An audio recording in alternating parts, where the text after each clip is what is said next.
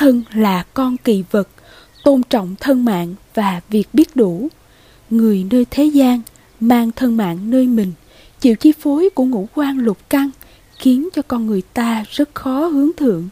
Do vậy mà mới có lý thuyết xác thân này là con kỳ vật của chơn thần.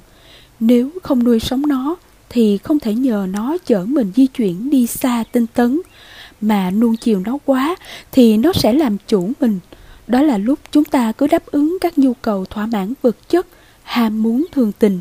Lúc đó, nó sẽ thích chạy đi lung tung, theo kiểu tâm phiên ý mã, không còn theo định hướng của mình trên đường tinh tấn. Nên cố gắng dung hòa, không bỏ đói nó, tôn trọng nó, đồng hành cùng nó. Nhưng tuyệt đối đừng làm nô lệ cho nó, vì nó sẽ dẫn mình vào lồng giam luân hồi lẫn quẩn. Khổ não không biết đâu bến bờ.